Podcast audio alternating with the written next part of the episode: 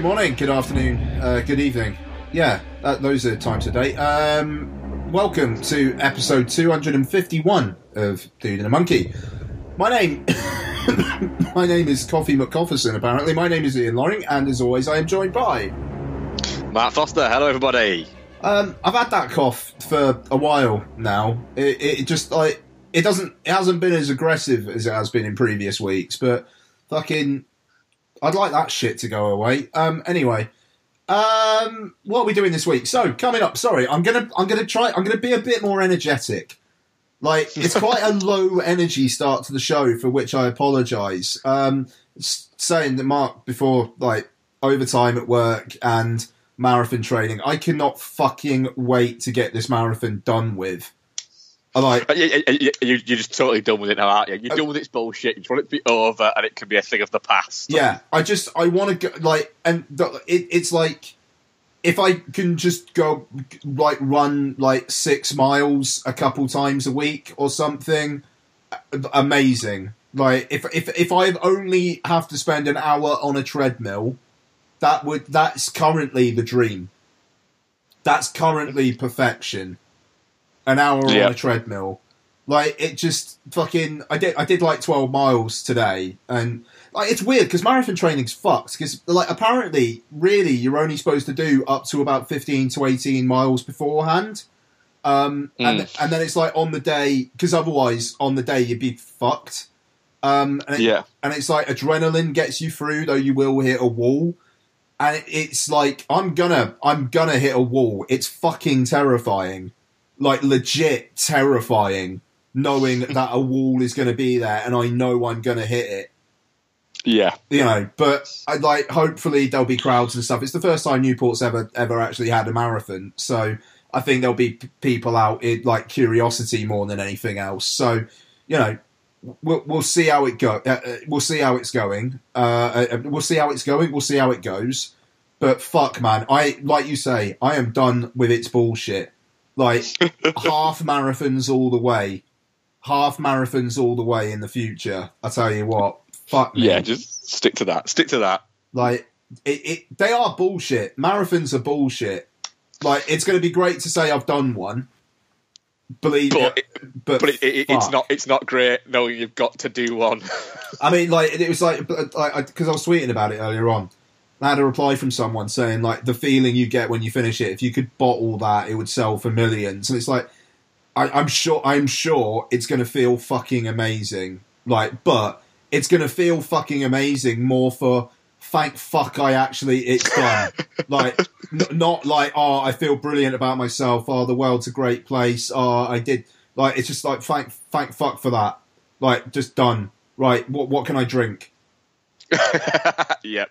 It, it, it, well fuck uh, yeah. Anyway, like yeah marathons. Fuck them.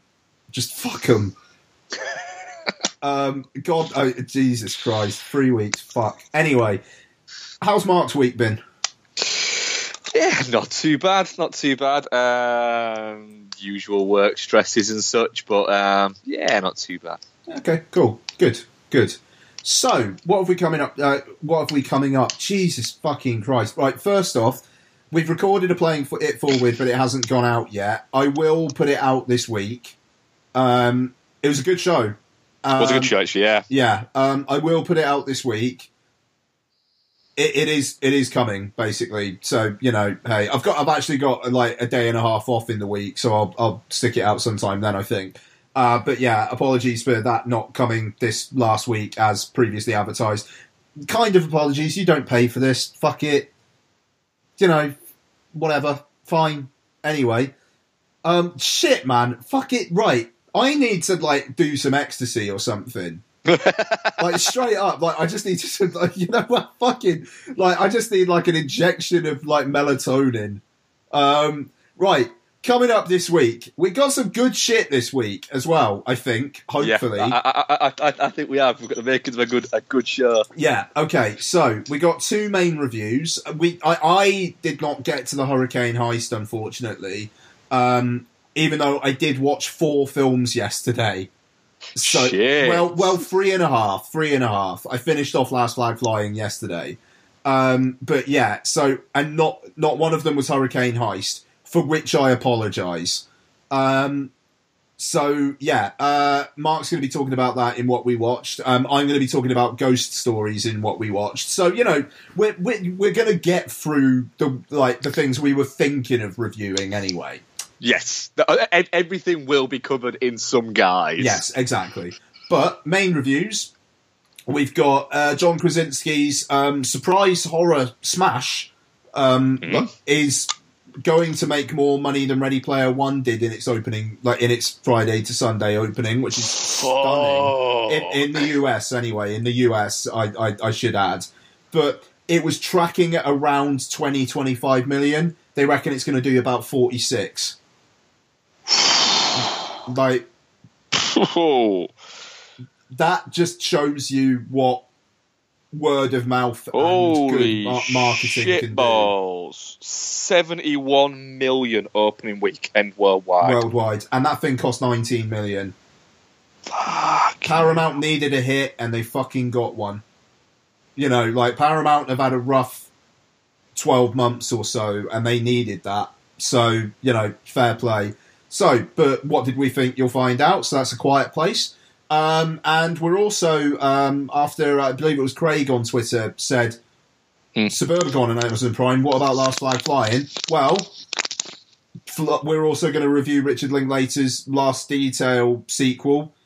It, it- like people are saying, it's a, we'll get into it. It's a fucking sequel to the Last Detail. You kind of need to have seen the fucking Last Detail. Um, so Last Flag Flying. Uh, we'll also have some what we watched. We do have some listener feedback. We do have an email, um, and uh, we had some Twitter questions last week that we didn't get to, Yep. didn't we? That was right, Yes. wasn't it? Yeah. Yeah. Um, okay, cool. So, um, anything happened this week? Um, Netflix seems to be trying to um, just essentially fucking bite their thumb at, Oh, it can. at, at Cannes Yeah. by buying up all the things that seem like they might win in competition. Oh, that's right. They picked up the Alfonso Cuarón film, didn't they? That's and they fucking. picked, Oh, that's they picked funny. up a couple of docs as well and stuff that, that, that might win in just a. I, I wasn't aware that, it, that if your film um, screened, if your film, if a film is released in France, um, across France theatrically, it can't play on a streaming service for three years. Hang on, what?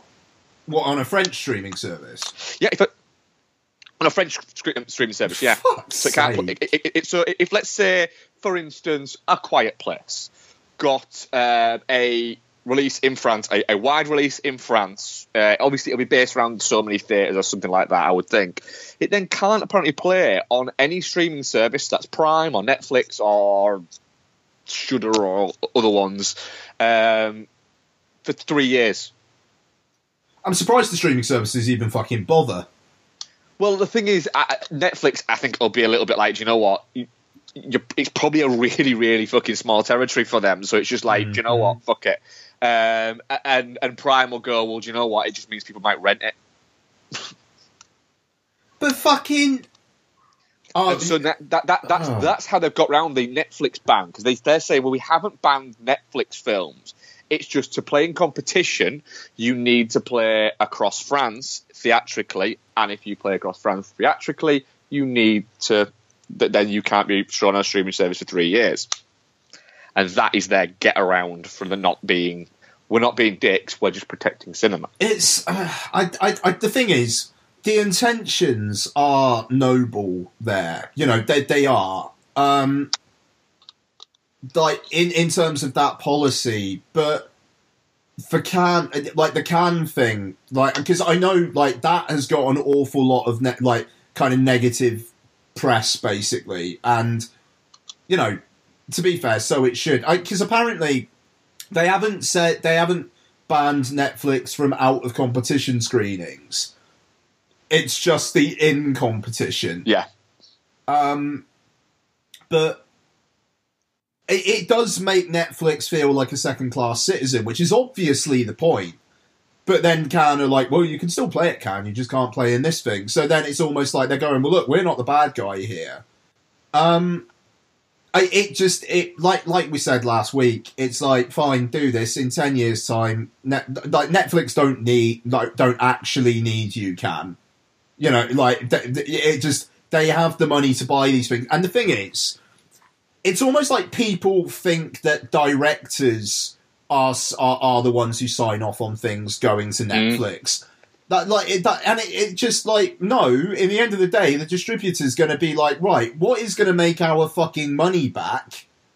I know. I'll go with Netflix. It's why Paramount have been offloading stuff to them. Um, and yeah, it just it's uh, it just seems you know don't play. It's kind of like don't hate the player, hate the game in a way. And you know there are boutique labels in the US like A24 and Annapurna who won't do their stuff through Netflix, but then they've got they they pick things up. They're really savvy with their marketing and they make money. Yep, and and and let's also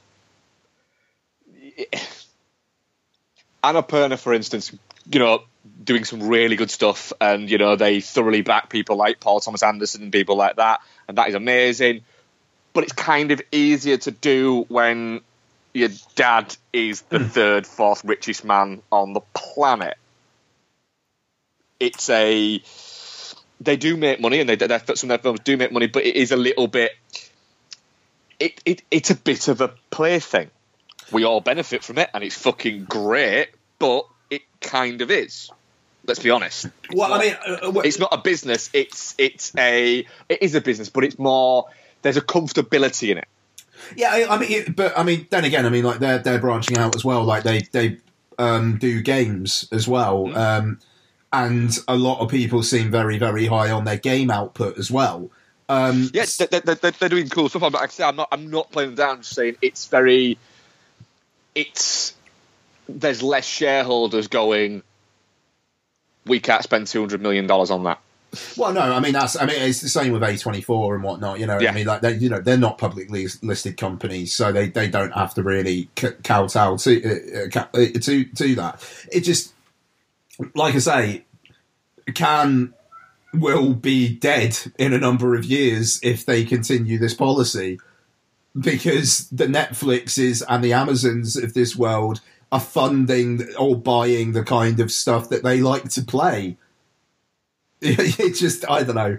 It's it's it's a changing world, but then again, uh, and I don't. It was I don't know. It's funny. I mean, a quiet place. I, will I'll just mention this now, so we don't do it in the main film. People are saying about preserving the theatrical experience and all that kind of stuff, and watching things on the big screen. All I've seen on Twitter this week are people complaining about audiences during a quiet place, and it's like, you know, where you wouldn't have had that fucking problem, eh? Yeah, yeah. Yeah, yeah, I mean that's like oh, there was this fucking dickhead in in front of uh, Paul and I, um, in in a quiet place, and it just like I knew it was getting to the end of the film, and I just didn't want to. I thought I'd be harshing too many people's buzzes who couldn't see the person's phone if I did say anything. And I didn't, you know, I didn't want to do that, but Mm. I was so close to just going like, right, Becky or whatever you fuck the person's name is on the phone. Sorry, I don't know why I said Becky. It was the first, but like they'll be all right if you don't talk to them for ten fucking minutes. Uh, They were actually on the phone. No, no, like Talking, like no, like literally messaging. I could I could read the guy's messages. I'd have just fucking tapped him on the fucking head, and then when he turned round, just pointed at his phone. No, I just like the th- the thing is like people were really into a quiet place, and if that person had like kind of kicked off or something, it was more. You, you- you- yeah, I, I- completely get your point. Yeah, If if there was only a few people in the screening, I would have. But this screening was relatively full. It was like a nine o'clock on a Saturday night showing. Um, so it was just like, "Do you know what? Fuck it. I'm just gonna. I literally put my knee up and like just to block the phone from my view. it's a good tactic, that actually. Yeah, you know, and it worked. You know, it was it was fine, and you know, it didn't it didn't really it did it, it didn't spoil the film for me. But that, that's the thing, you know, it was like it was good watching it on a big screen and with an audience that were into it was quite cool. But at the same time, like I say, I had that on Twitter. I've seen loads of people saying that like the audiences were being disrespectful and chatting and stuff like that. And it's just like, fucking right. Do you want to preserve the theatrical experience or do you want like, or you know, do do you just want to watch it on your own fucking terms? Because you're not going to be watch it, or be able to watch it on your own terms in a cinema if you are going to go to a screening with more than say like 20, 30 people. Yeah. It just it, it's not going to happen. I you know that's that's it. But saying that, the, the screening of Ghost Stories we went to immediately beforehand, people were good as gold. Oh, there you go. You know, You- and you- I you mean- get- you- Everybody You get it was sometimes. apart from that fucking dickhead in front. You know, like it was. It, it- that's the thing. It, it just. I don't know. It like it, people need to make their mind up, and like I say, the hypocrisy of Netflix are doing brilliant things for long form narratives, but movies fuck them is is staggering. Yeah. As I say every week, every fucking week. We'll probably continue saying it every fucking week. I'm I'm going to be on a rampage high next week. oh shit! Yes. I better fucking be on a rampage high. I tell you what, you think I sound miserable now? If rampage, oh man, oh boy, howdy! Fucking wait until next week if rampage ain't good. Oh, well, when I say good, if it, if it's not what I want it to be. Right? Trailers. Yes. What have you seen? Uh, the first Purge trailer. Yeah, Um, it, it it's another Purge movie. Um, the first one I thought was shit. The second one I thought was really fucking good because essentially it was a John Carpenter movie. Yeah. The third one was shit. So I'm working on a the odds are shit and the evens are good and thinking, do you know what? This might be quite good. It is weird that they're going back to the first one. Um, It's Mm. going back to they're doing a prequel to it. That could be quite interesting. But there seems to be some fun stuff going on with it, so I'm I'm willing to give it a, a go. It's balls. You're releasing it on the fourth of July. Fucking like that. hilarious! Like, Yeah, well done. um, yeah, so you know that the last one they released on President's Day, I believe. Mhm. Uh, and so yeah, they, they've they've got yeah, it's ballsy. Um, so I'm I'm I'm kind of up for it. Yeah, I'll, I'll I'll watch the fuck out of this. It, it just it looks like an exploitation film with Marisa Tomei up in there. Yeah, th- th- th- there's there's that as well. Um, Marisa Tomei effect is always nice. Um, Mhm, mhm. What else I've seen? Um, one that I didn't see, uh, well, didn't watch on YouTube actually. It's, it's crops up on a few um, before a few films recently. You must have seen this one. Uh, what was it? Sorry, you cut out there. Uh, Truth or Dare. Do you know what? No, I've seen Have you marketing for it, but I have not seen the trailer for that once. Um, yeah, it's, it's, It's, out on pretty much- Friday. Is it? Yeah, Yeah. uh, right. What I'll say is interesting idea, um, and it's from Blumhouse, um, so that always gets me interested. But Mhm. The thing is, the idea I think behind the, behind the film, from what you gather from the trailer, is this guy takes this group of um, young people to this place in Mexico, um, to essentially to do his truth or dare thing, but to get them playing the game. Then uh, the game keeps playing them throughout their general lives, and they have to take truth or dare, and it kind of picks for them. And they have to do whatever the game tells them to do. Oh right. Uh, kind of interesting, been kind of done before.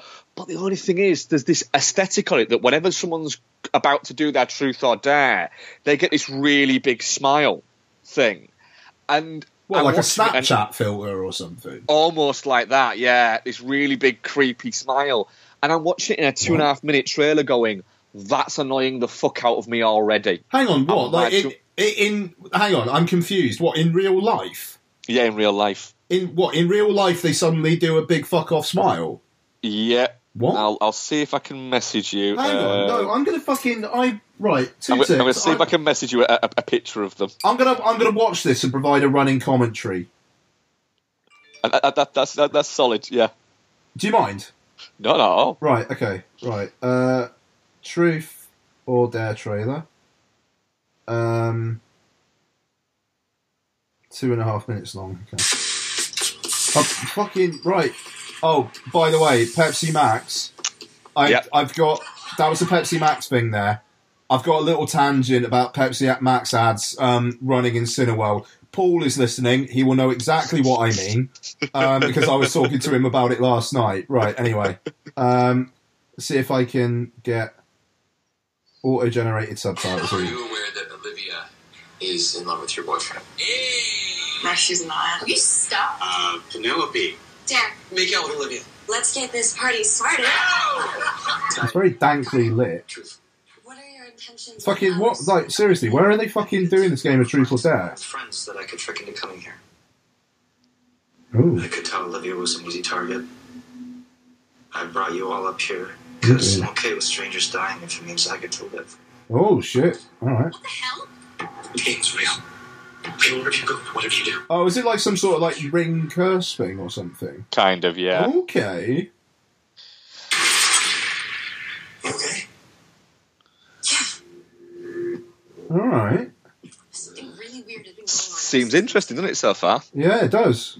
Hmm. Come on. I'm serious. I'm just seeing things. You'll get to it. Okay, there's a.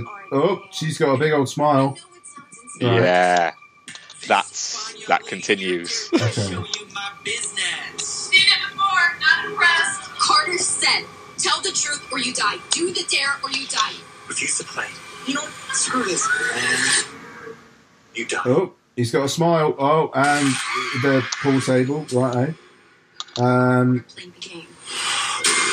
It's playing us. we're not playing. Like you said, we're not playing the game. It's playing us. Only choose truth. Oh, Marky's constantly cheating on Lucas. oh shit! Lucas, wait. I'm sorry. Touch me again and I'll break that hand. Oh, I'm guessing she's gonna die. Oh, smile. This works. Only the game decides. Break Olivia's hand. You have to do it. Look as pissed as I am at you right now. There's no way I'm gonna break your hand. Oh shit! Nah, man, you gotta break that hand. Yep. Oh fuck! Oh no, I'm kind of in actually. Um, Or no. You see, I, I am, but the smiles thing is driving me mad. no, that's then, fair. And then there was something else that's, that made me go, uh, about it. Okay. Oh, It only ends when all the players are dead. I, got- I gotta say, it does look a bit jump scary. Like, It does. Um, Which one of you to kill?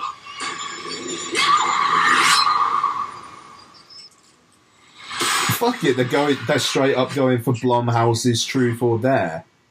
Yep. Oh, it's Jed, Jeff Wadlow. Oh, There you go. oh no. That's the other thing that made me go, ah, fuck.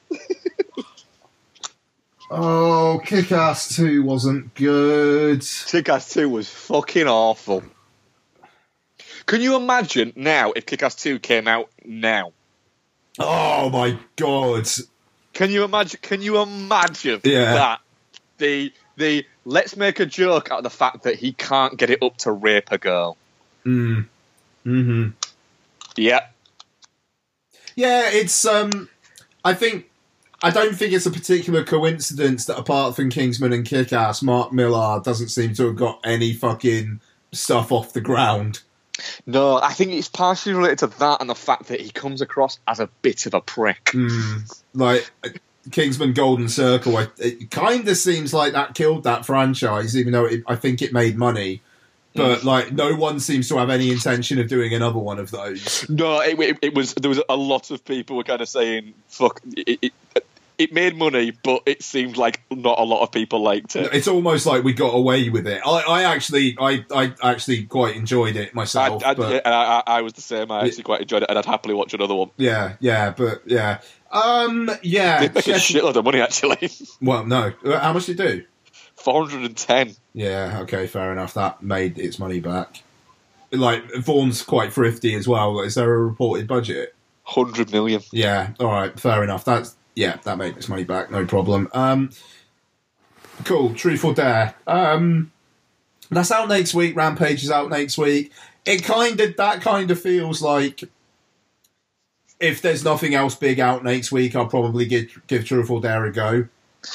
Yeah, it, it sounds like one where I, I, I, might give it a go if it's playing at ten o'clock on a morning on my day off. Yeah, fair dues, fair dues. Uh, what else we're seeing? Night School. Uh, Kevin Hart it plays just Kevin Hart in a film that I'll probably watch at some point on Netflix. You see Girls Trip?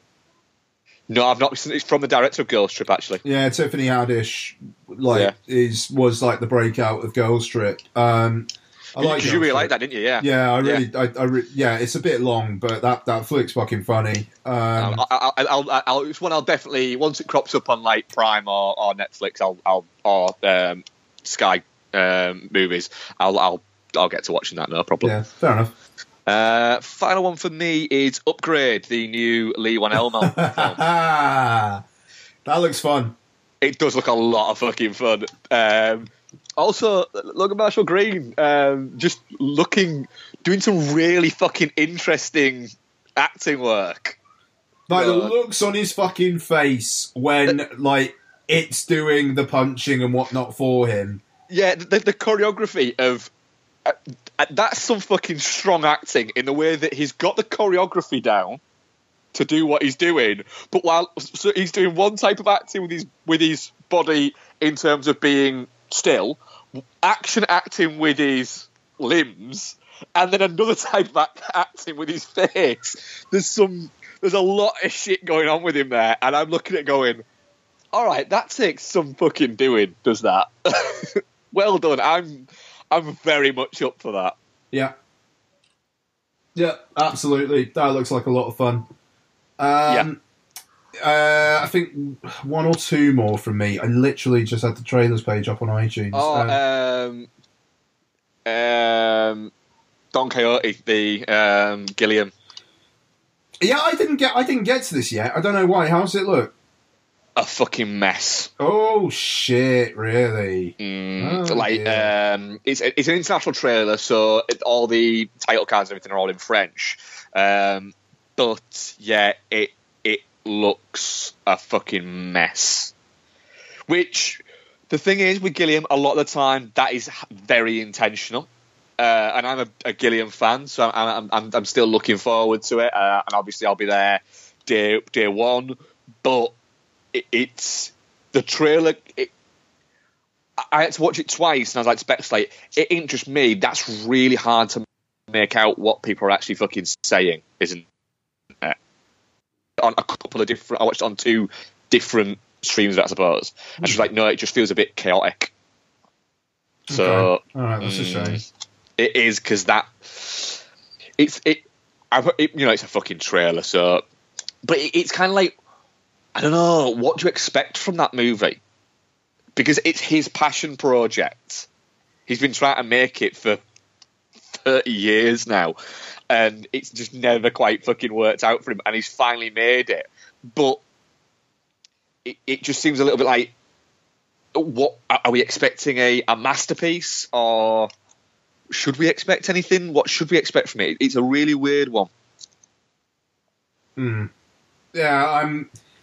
I'm I'm very very tempted to write off Gilliam at this point. Um, he, I don't know. He kind of feels like yesterday's man, and he, it, it feels more like last month's man. yeah, yeah, yeah. And Zero Theorem was a fucking absolute crock of shit.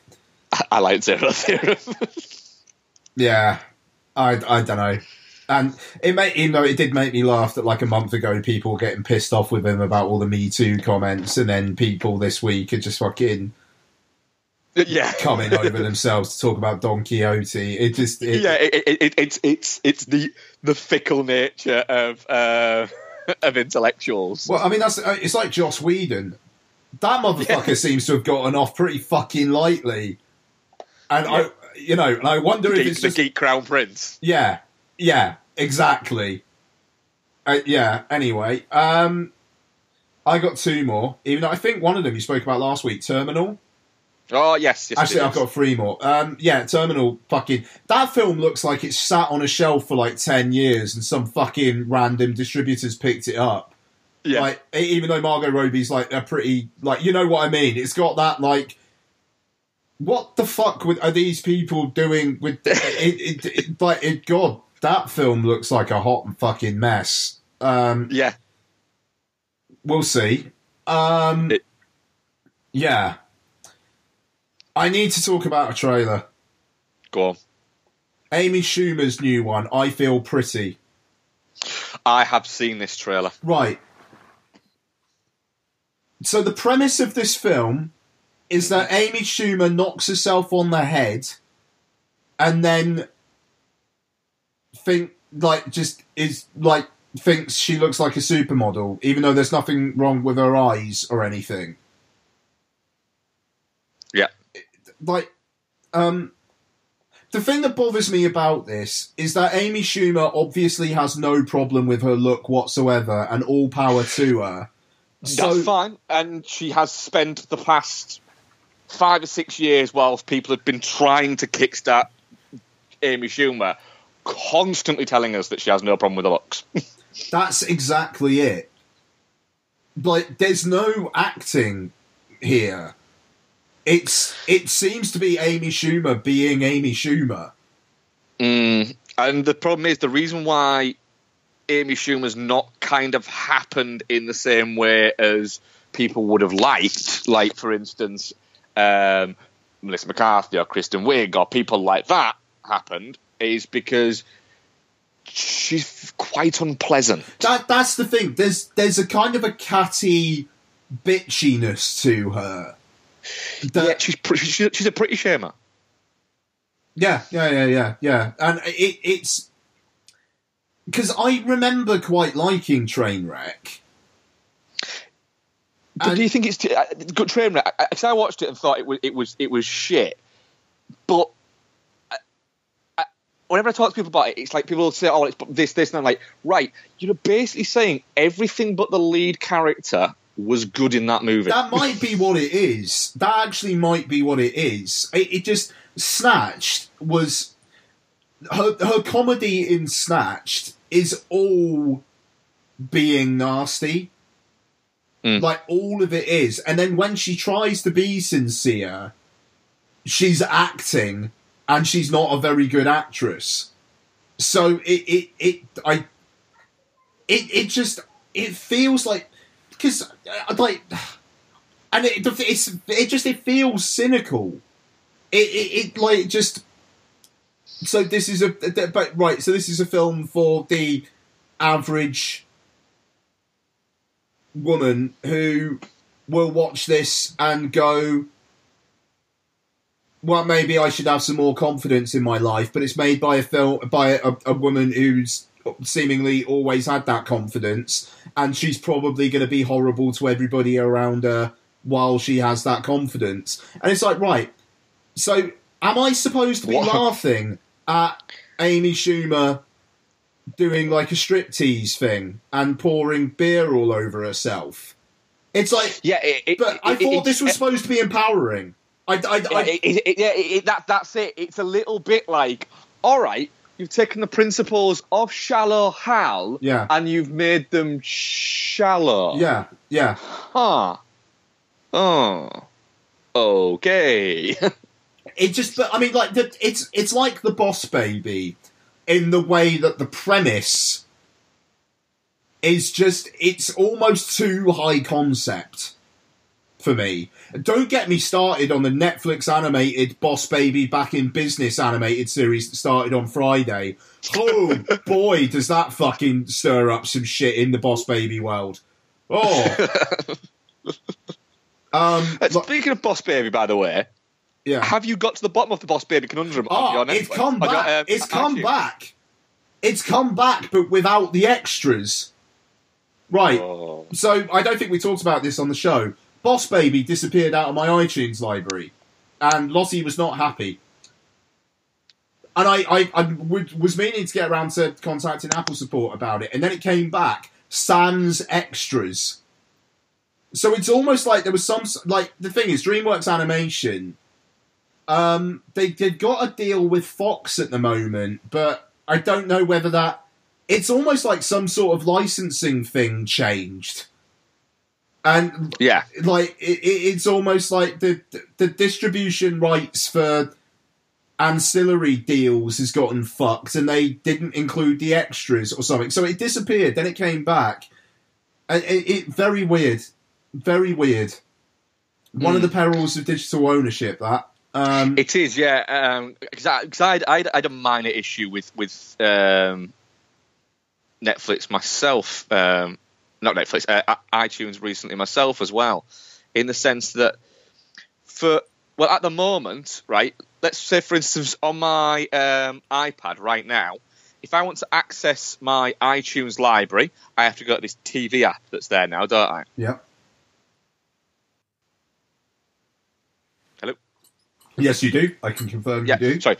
Uh, so I, I have to go to that now, right? So I go to this and I click on library, right? Hmm.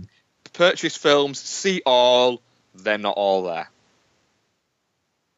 What? Like one, two, three, four, five. 25 of them are there, and I've got about 125.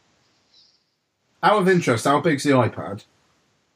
Say uh, it's a 9.8 No, Yes, what I'm, is it? sorry, I meant the storage size. Sorry. storage. Uh, storage space. Uh, I'm not sure actually, but obviously they're they're, they're all they're, they're not downloaded ones. They're just the what is it ones? That was because that was my question. It's like, is it not showing you all the iCloud library films?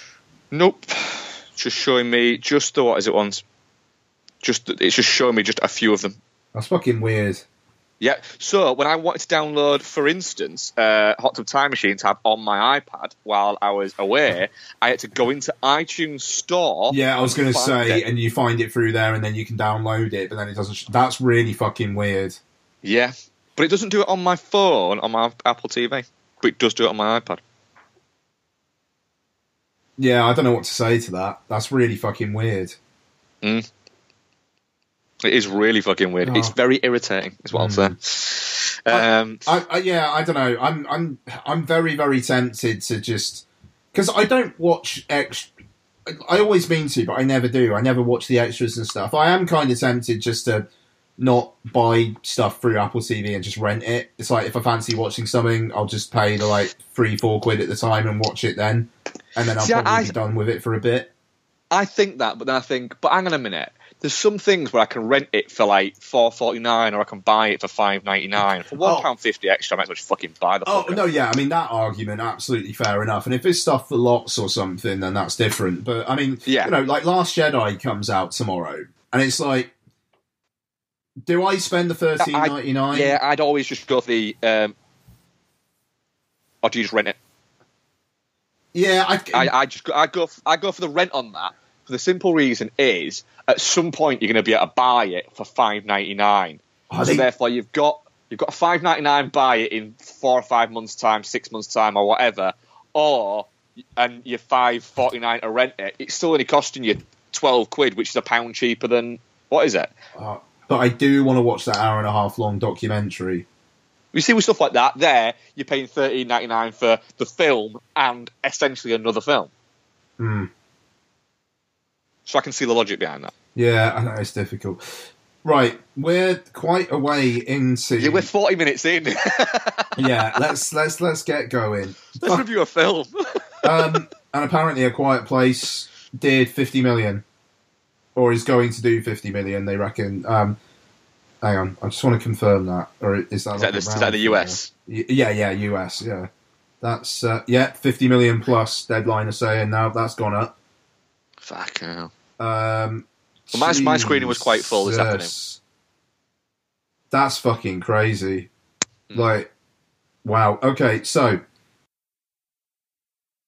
Um, Ian, just interrupting here. Um, really, really hard to find a clip for a quiet place that isn't just noises. Like, actually impossible. So, uh, yeah. Uh, meant to have a clip here, but never mind. Here's a review. A Quiet Place is directed by John Krasinski and stars um, Emily Blunt, John Krasinski, um, Millicent Simmonds, and uh, some kids. Um, I think her name's Millicent Sim- Simmonds. I have that in my head. Yeah, it is. Yeah, yeah, Yeah. it is. Okay. So, uh, a Quiet Place is um, a high concept, well, kind of high concept in in depiction Hmm. uh, film of a world ravaged by aliens that, according to a newspaper headline in it, it was a meteor that crashed in Mexico. Um, so I think it's alien creatures anyway, who pick people off by sound. So it's a world where there is very, very little sound, and a family led by Krasinski and Blunt are essentially trying to survive in this world. And uh, Blunt is pregnant after dealing with the traumatic death of their smallest, their youngest child. Um, she gets pregnant, and you know it, it kind of it goes on from there. So obviously, massive hit. Um, slightly snuck up from nowhere. Played South by Southwest is some really good uh, word, but it has kind of like popped up and just taken things by storm. Uh, produced by Michael Bay. Um, he on his Instagram, um, he like did a picture of the hundred percent Rotten Tomatoes thing, and it was like, "This is the first time anything I've ever been involved with has had one of these," which I Yeah. thought was quite funny. Um, and That that that guy that guy likes fucking fun at himself, but whilst also kind of slapping himself on the back. yeah, I mean, he knows. Good on him. He, he- he- does, whatever. and and you kind I I, I kind of like Michael Bay for it. hmm hmm So, A Quiet Place. Um, not not the only horror to come out in the UK this this weekend with ghost stories as well, which I'll talk about later. But um, Mark, are you are you glad that you picked this one as the one to see? Yes, yes, I am. Um, it's it's it's very high concept. Um, it's a it's a proper genre pick. Um, it it's interesting to see. It's interesting when you get somebody who does their debut film and it's something that you go, oh, okay, well that's out of left field. Um, the I like the fact that they do stick to the concept quite a, a lot throughout it. There's very, very little dialogue. Um, it, well, very little spoken dialogue. Um, so he's he's probably gone for it. I think it's a brave film for somebody like uh, Platinum Dunes slash Paramount to to make essentially to kind of go, well, yeah, uh, we'll do this. Um, is it not his first film? No, Is it not? Uh, oh, what has he done? What's he before? I thought I thought it was his debut. he's done. He, he did some fucking indie schmindy Sundancey thing that didn't really seem to do anything. I can't even remember the name of it, but yeah, Fair enough. Fair enough. Uh, certainly the first one of notice. Ah, yes, he did. He did one called uh, "Brief Interviews with Hideous Men." That was the one. Uh, da-da-da-da-da. Who's that got in it? Yeah, people. Um, so yeah, yeah, well, I, I might, I might catch that actually. But yeah, I, I, I, I, really enjoyed it. I, I have a couple of issues um, with it. One minor, very minor, but quite major issue that is that is a, a major issue, but didn't didn't affect my enjoyment of the film in any way Doesn't at all. a nail, does it? It doesn't. No, Oh, okay. that was that did that did irk me that they didn't fucking get rid of that nail. Did it? Did it you? yeah, just we, I, I, did it. Were you thinking, right now, go just hammer that nail down? But the thing is, how do you get rid of it without hammering it down or something, or making noise? Really, you've got to think about all of these things. But you'd maybe ever like put a potato on it or something just like that. cover it up. Like Yeah, yeah, just cover it up. But then clearly she's she's told everybody. But yeah, I do get your point about the nail. It did it, that did kind of go. Oh, is everyone going to stand on that nail? yeah. yeah, yeah. So there is that. Uh, but no, overall, I, I, it's it looks fucking great. Mhm. For sound design, it's fantastic. Um, yeah, it, it's it's it's a very very strong film.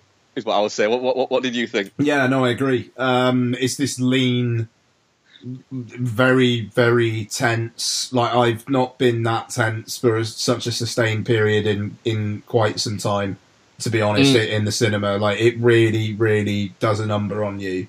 Um, it, it's just the fact that they're like literally you are told in the moments where you can kind of that you can have a bit of a breather.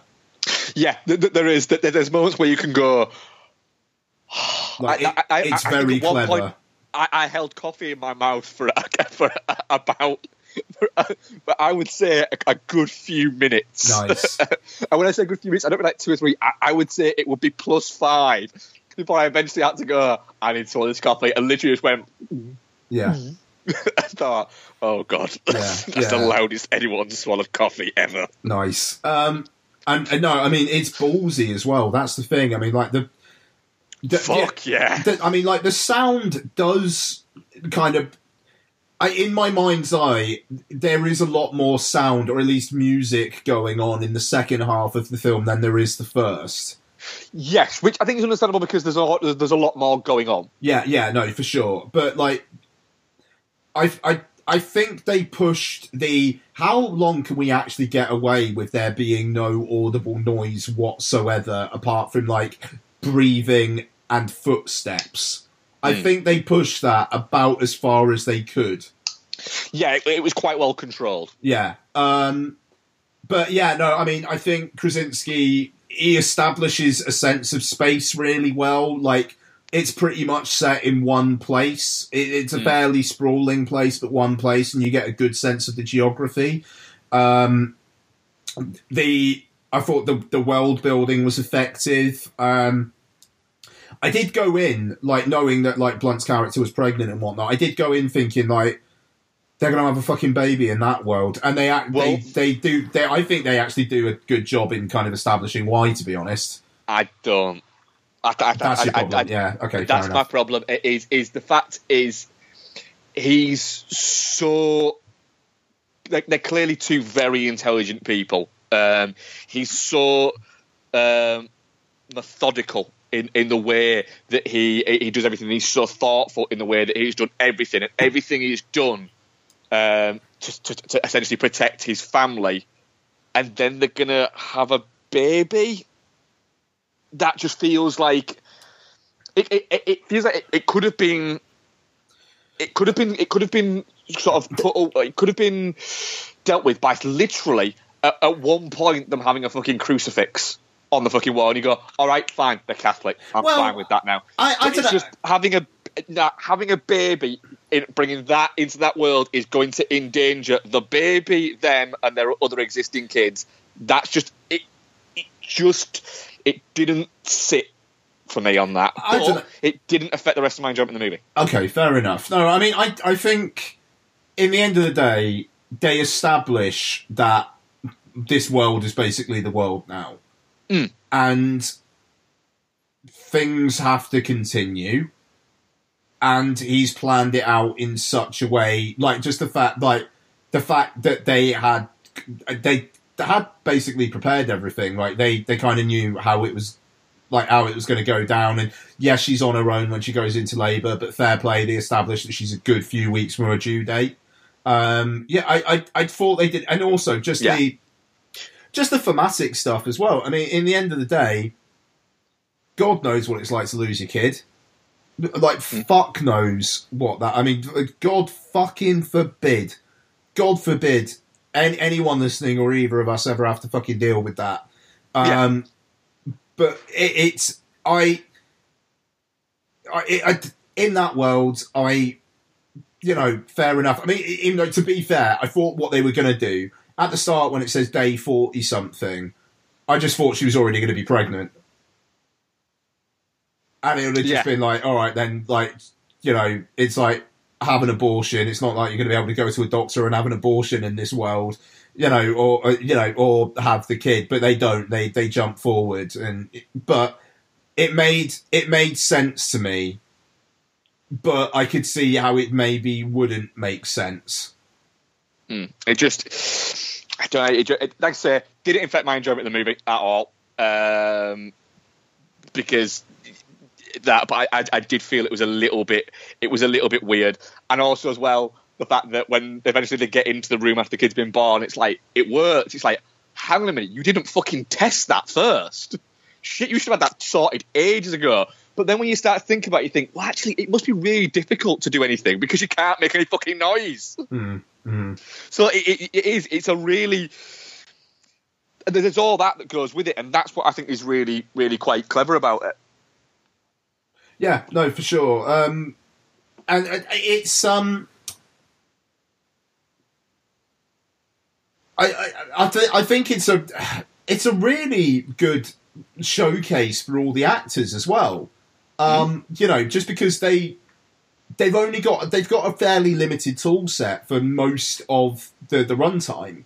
Um, I, I mean, John Krasinski completely one hundred percent believable as this like as this father who's a bit standoffish, but for a really fucking good reason. But he's Uh, not. He, he's not cold with them. No, no, he's not. He's not It- cold, but he's very like, look, this is what we're going to do. Yeah, it- it's it's. We need to do this. We need to do this for each other to help e- e- each other, and it's like that. And it's like that. I, I like the fact that he. I think he purposefully still plays it as, like I said, not cold. He's doing things. he- he- He's not a prick. No. He, he- still seems like he could be a bit of a laugh with them as well. Like the fact he don't, he don't when they, they knock over the, the lamp, he doesn't start pointing at them or anything like that. He's just saying, just be quiet, and then, you know, and it's it, he's aware that they didn't mean to do it, and this is this is shitty for them. They're fucking kids, so the last thing they need right now is me fucking threatening to batter them because they've accidentally knocked over a fucking lamp. Yeah, yeah. that fucking moment as well, though, because it's really, it's really unexpected, and you think it's going to be a big thing, and it's just, it's not. Mm. You know, and it's like because that's at a point in the film where it's quite early on, and you are waiting for the thing that's going to kick things off, and it does take a while.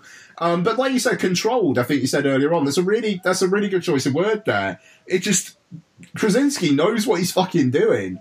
He Um, really does, yeah. And like it, you know, he's working in a budget that's low enough that he probably gets quite a bit of. He doesn't have to listen to too many producers. You know, 19 million.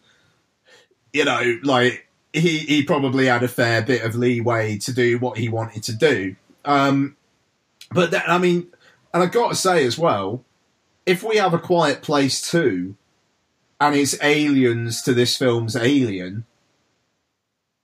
I Oh yes, I I I could do that. Like that last shot is such a fucking fist pumping. I would like to see that film now, please. Yeah. uh, it, it, it, it, it's that it, it's yeah. Once when you've got, I mean, we're all spoilers all the time, guys. Um, when you've got, she turns around, looks at that screen, and they're all coming for it, and she just turns around, looks at the kid, and just then cuts. It's like, fuck yeah, yeah. I'd I'd be very much up for for, for that. I was. I, I'll admit, I, it, it was. It, it's fucking heartbreaking when Krasinski goes because I think he, was- I think oh he's my- fantastic in it. Yeah, he is, and just like that scream he does, and there's so much in that screen.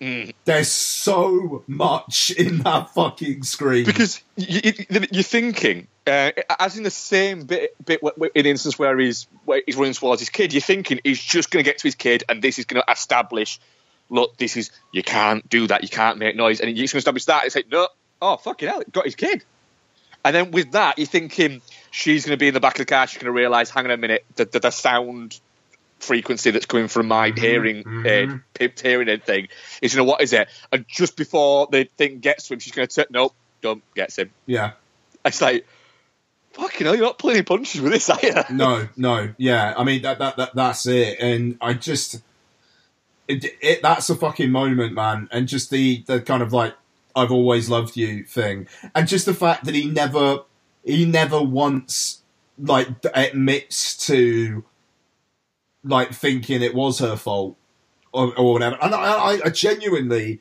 I'm still undecided as to whether his character actually did or not, and he's just not telling her. I don't. No, I, I, don't. I, I don't think he does at all. I think. He, I, I think it, for him, it's just a. I think it, it, it, it's just he knows it's just a situation. It's not. It's no one's fucking fault. I think he thinks it's his fault. see, I don't like. I'll be absolutely honest, and this might say something about me. That kid, that the girl, knew the fucking rules of the world and knew. I, I like. I'll be. I. I kind of think she got off a bit light. She did, but you've also got to establish as well the fact is that she's a child as well. Yeah, no, well, but how old is she actually supposed to be? Is a key question because she's definitely the oldest out of them. Yeah. Like, because what, like 15, 16? No, I wouldn't even say that. I'd No? say she's about. No, I wouldn't say she's like 15, 16. What would you say? I'd say she's probably maybe 11 or 13. Re- oh, really? Yeah, she's Oh, yeah, she's she's all young. right, all right. Fa- okay, fair enough then. I.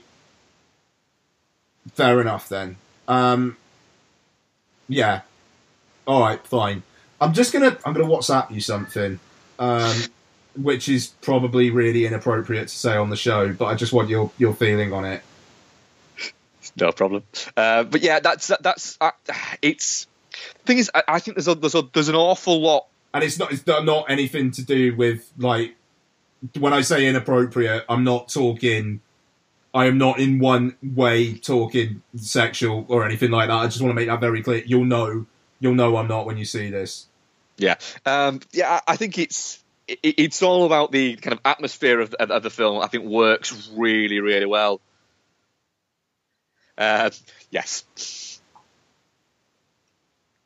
Yeah. Uh, but, so yeah, so there, there there is there is that. It, it's it, it- for me. It, it felt a little bit like part uh, William Friedkin, part fucking Terrence Malick at points.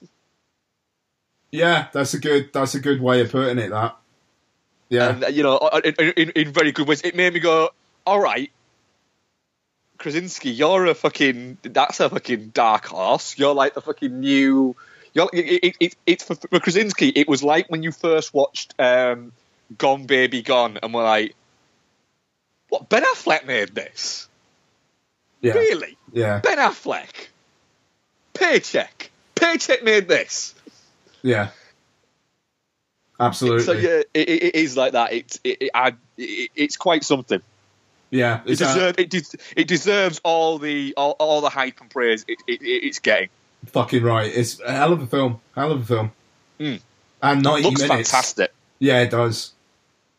Looks fantastic. It's it. it I, I, I said to Bex, it, it looks the kind of design looks like an artisanal baker made a made a film. I yeah, it's I don't know. It's like an artisanal baker made a like played quite a lot of a post-apocalyptic like PS4 game. yeah, And then made a film. and decided to make a genre film. Yeah, yeah, It was like that, but yeah, it's it's it's it's it's a very much a definitely not shit, and I'm glad that the hype train on this one wasn't fucking way off. no, yeah, de- definitely not shit. Fully on board. Um, it if there's a stronger horror this year, I'll be fucking stunned. Yeah, I, I, I, could absolutely agree with that. And it is a horror. Yep. It, And- and- question. and- I, and they're selling it as such. people calling it a um, a thriller. Oh fuck off! No, that it's a it's a fucking straight up horror film. It's a horror film, without question. Mhm. Yeah. Um, our, our poll was ah here we go. Definitely not shit. Eighty three percent. Good stuff. Uh, touching cloth eight percent and shit eight percent. And when you uh, hashtag a quiet place uh, on Twitter, after it, it puts the uh, mute symbol. Really? yeah. That's quite okay. So you know, like the where it's got I the like volume bit, but it's got a red line through it. It does that. It's quite cool. I like that. Good. Yeah.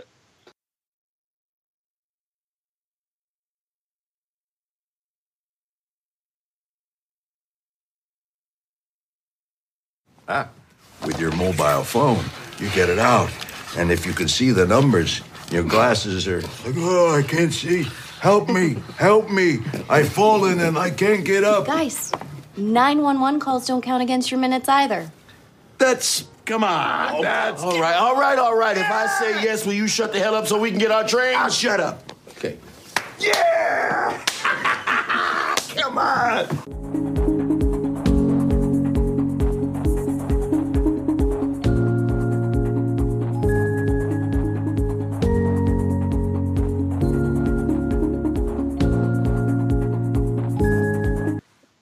So, Last Flag Flying is um, the semi sequel. Well, no, I fucking. It's a sequel to The Last Detail. It's a, it's a spiritual sequel to the last detail. Is apparently it's being called. Fucking, it's a sequel to The Last Detail. Yeah. Um, and uh, okay, so basically, uh, Bryan Cranston plays uh, Sal. Um, he now owns were they called these character names in the last detail? Uh, I don't believe they were. No, okay. no, they weren't. Maybe that's why they're saying spiritual then. Uh, I think the only one was that was uh, was Richard uh, uh, Laurence Fishburne's. That's weird. Yeah, I need to look this up. It's apparently it's um, Richard Linklater has said it's a spiritual sequel, but has no connection to the uh, to the last detail. Right. Okay. But I think the books, I think the book does. the book is the book is the sequel, isn't it? yeah, the book is a sequel. Yeah. Um, yeah. All right. Fair enough. So they do have different names, even though o- Otis Young is credited credited as M- M- Mulhall, and it's, because it's Mueller, isn't it? Or Yeah. Mueller the Mauler. Yeah. All right. So anyway, um, Bryan Cranston is Jack Nicholson. Um, he's now a bar owner. Um, and um, Randy Quaid, who's now Steve Carell, um, visits the bar, and uh, basically they have a bit of history together in uh, the Marines or the Navy or something. Um, Carell slash Quaid slash Tamland, uh, his son has died, and uh, he essentially needs support in getting him from uh, the uh, like the Marine Air Fo- Air Base uh, to home for uh, his funeral, and they also pick up uh, Mueller the Mauler, uh, Laurence Fishburne slash Otis Young, who is now a preacher, and Bryan Cranston slash Jack Nicholson thinks that's hilarious. So, um, last flag flying. Um, pretty much went straight to Amazon Prime in the UK. It had, it did have actually, it did actually have like showings with a satellite Q and A with Bryan Cranston, um, uh, like a couple months back, but then popped up on Amazon Prime. It is an Amazon Studios film. Um, so I suppose what would be my question? My question would be, Mark, are you surprised that Last Flag Flying, Richard Linklater, Oscar nominated only a few years back for Boyhood, has made a film which has pretty much skipped cinemas entirely and is straight, almost straight to Amazon Prime in the UK? Am I surprised? No, not at all. Okay. Not at all. Um, Richard Linklater, for pretty much his entire what getting on for thirty year career as a filmmaker, has always kind of worked outside of the the reams of what he's done. To be honest, he, he's he gets his films done, and people find them how they find them. Um, I, I, you know, Slacker, Slacker didn't didn't find people. Dazed and Confused didn't find people um, in in cinemas. Found people on VHS. That's how people found it. That's how people discovered it. Um, so I, I, he's not a he's a filmmaker who makes films for people to, to find, not to be told they have to watch. As, as essentially that. Um, he wouldn't his name would he'd still if it wasn't for boyhood he'd still be known as the guy who directed school of rock rather than the guy who directed dazed and confused and the before trilogy etc and things like that so there is that so i'm That's surprised a really that- interesting way of putting it. That yeah, no, uh, Yeah. I'm, I, I- I'm not. Um, and let's be honest, Boyhood was a high, high, high concept movie. You know, it, it, it was, and Boyhood was a a good movie that was actually that it was its its key special thing was its commitment to doing something was its actual idea of people went holy fuck, that's really fucking interesting.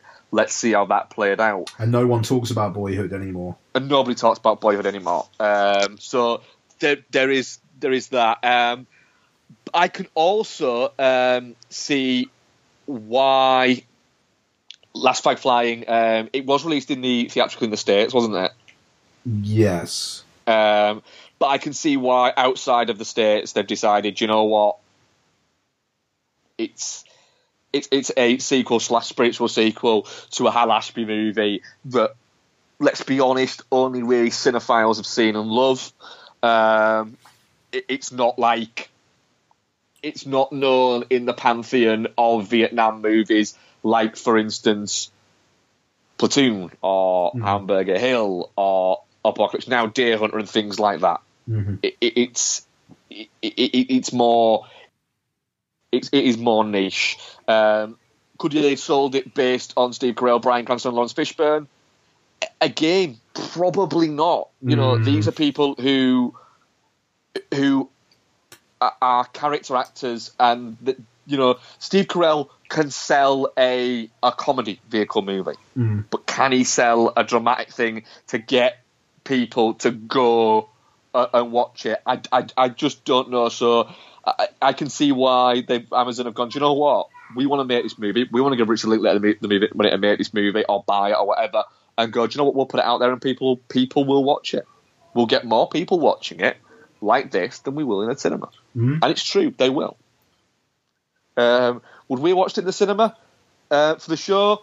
If there was nothing else big on If that there week, was nothing that week, yeah. it, it, it would have been, it would have been that. Um, however, in terms of the movie, um, I, I it, well, let me get the, the the complaint about it first. It's too fucking long. It's very long.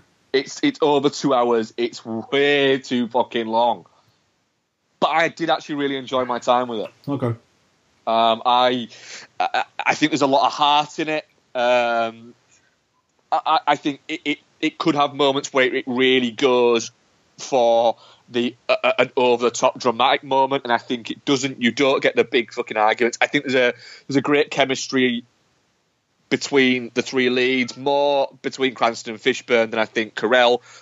But I think that that is is quite intentional because he's essentially supposed to be the the grieving kind of not. He doesn't have the charisma of these two guys. That's why he was drawn to these two guys. No, he, in- he loves no. Lamp. He loves Lamp, Mark. He does, yeah. There- there- There's, there's one bit where he quite literally, uh, which is why I started laughing when you said that. There's one bit in the movie The where he literally bit. becomes Brick Tamland. Is it about Yeah. the penis? Yeah. Yes. Fucking like that took me out of the film very severely when that happened. I see. I I- was. I think I, I was probably more into it as a film by that point. I can see why it would absolutely because he quite literally becomes Brick Tamland in it. Um, so I can see why it could. But I was too busy kind of fucking laughing at Bryan Cranston doing his doing an impression of his dick essentially. Oh no, bro- yeah, yeah, yeah. No, no, no. I mean, the thing is, I I enjoyed that scene. Like it, it, it just, it just, it, he's play, like Steve Carell is almost like doing this fucking acting, like self-imposed acting challenge of how can I play this role as Brick Tamland, but Yeah. not, but like not quite let Linklater know that that's what I'm doing Yeah. and I think he manages it. If if like if that was the intent, Carell should have won the Best Actor Oscar last year because he successfully convinced me that he was Brick Tamland. Yeah, yeah.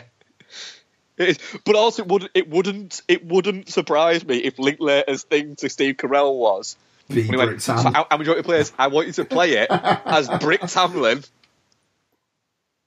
but Yeah. do that. Just do that. Brick Tamland in a, a essentially in a in a in a comedy drama. Yeah, yeah. I, I just uh, yeah. and that that was it. But yeah, I I I, I did have I did have. I say it, it, it's having a good time. I don't know. It's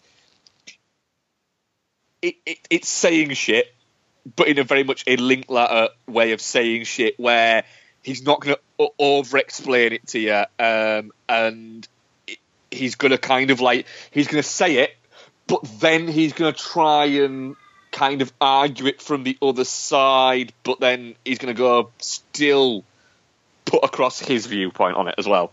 Hmm. I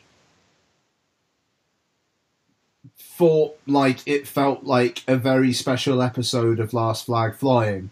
It, it I don't. It, I, I, I, I can completely see, see, see that. Yeah, certainly. it it felt like you know this whole thing about like TV revivals now, like Roseanne, um, like has has been quite big lately, and like Will and Grace and whatnot. It, Yeah. it felt like this was some sort of TV movie special update of some sort of comedy drama from 20 years ago. Yeah, Uh, do you know yeah. what? That's I can absolutely see what you mean there. I, like it was a really bizarre feeling because right at the start, it's like this music comes in, which almost feels like it's incidental music in a TV series as opposed to score.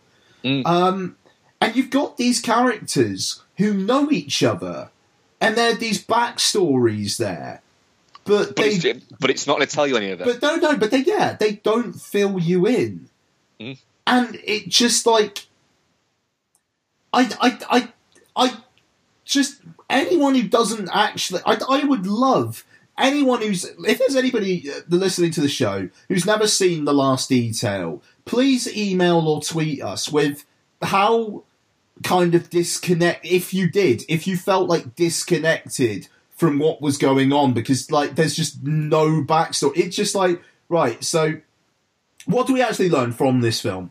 These are all not like like nam vets. Mm. some bad shit went down and one of them went to the brig Mm. but we don't really know what the bad shit was Uh, it kind of does get that. You kind of do get that. The the bad shit was that um, somebody died and was unable to be given the morphine because they were all high as fuck on it. right okay And then then out of the three of them, uh, they essentially used Steve Carell's to to blame it on. okay so But it it, it that literally is. That is what I think happened. I can't say with absolute 100% certainty No, that that is what happened. yeah, what no. has happened because I've picked up from little bits throughout. I mean, there is that whole like, if we weren't all fucking around, it never would have happened. And they're, they're talking about morphine as well. So yeah, I no, fair enough. But it, it I don't know. It just, it it felt like there should have been pre- previously on Last Flag Flying at the start or something, and like just it felt TV to me. Like the the cinematography felt lit like a t- like TV show, and not in like the cinematic TV show of today. I'm not I'm not using TV show as like a derogatory term. I'm using it as it would have been used as a derogatory term ten years ago. and uh, as well, TV is framed differently to what is it to to to, to, to cinema. It Yeah. just is because you're dealing with if you shoot something for TV, you're you're shooting it for a different medium essentially. Mm. But it's I- why if you watch um, if you watch something on. Uh, a, a TV thing on the cinema, it feels fucking weird. It's not because you're watching TV on the cinema that it feels fucking weird. It's because it, it, it's shot different. It's sound design different. Yeah, I, it just. But I mean, I, I, I, I certainly don't think it's a bad film. Uh, the performances are all. I, solid. I mean, like Steve Carell. I, I, I mean, we've already discussed him. I'm, I'm not entirely sure what that was, um, if I'm honest. But it just like okay, grieving dad, but every now and then you're going to be brick. Uh, I, I, uh, um, but I mean, Laurence Fishburne. One of my moments of films of this year for me is going to be Laurence Fishburne when he kind of turns initially when Cranston's in that kind of like uh, game of chicken with the uh, with the lorry, Yeah.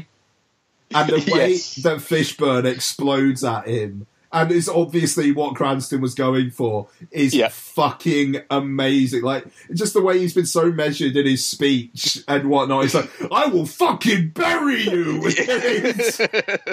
Like, it, like it, it literally, it, it, it's it's like it's like he knows that the, the, the only thing that's gone under his skin for nearly thirty years is fucking Bryan Cranston. Yeah, yeah, no, exactly. I, I- it's like no, that's it, it's great. I mean, because you get that little hint like early on when he's talking to his wife, and he's like, "Shit's uh, uh, shit's gone bad" or something like that, and like his wife's like using that language. What are you doing? You know, it's like, what, what, what like, what's going Yeah, on whenever, with you? whenever Sal's around, shit tends to go. Yeah, south. that's it. Shit sense goes. Yeah, that's exactly it. Yeah, but like that's the thing, and like you know, there's little things like Sal's kind of fascination with the mobile phone.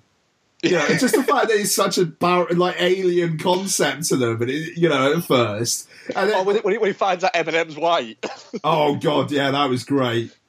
it's fantastic because he, you can tell you, you've got um, you've got Fishburne looking at him, and he's kind of wanting to say to him, you've been a, you, you're being racist, but then he realizes that he's just not at all. Yeah. That he basically that he's kind of like he's pissed off that he thinks the guy is black because he thinks that it's that it's it's wrong for him to be doing this, and it's not it's not what, what true hip hop should be. It's not what fucking it's not what to him.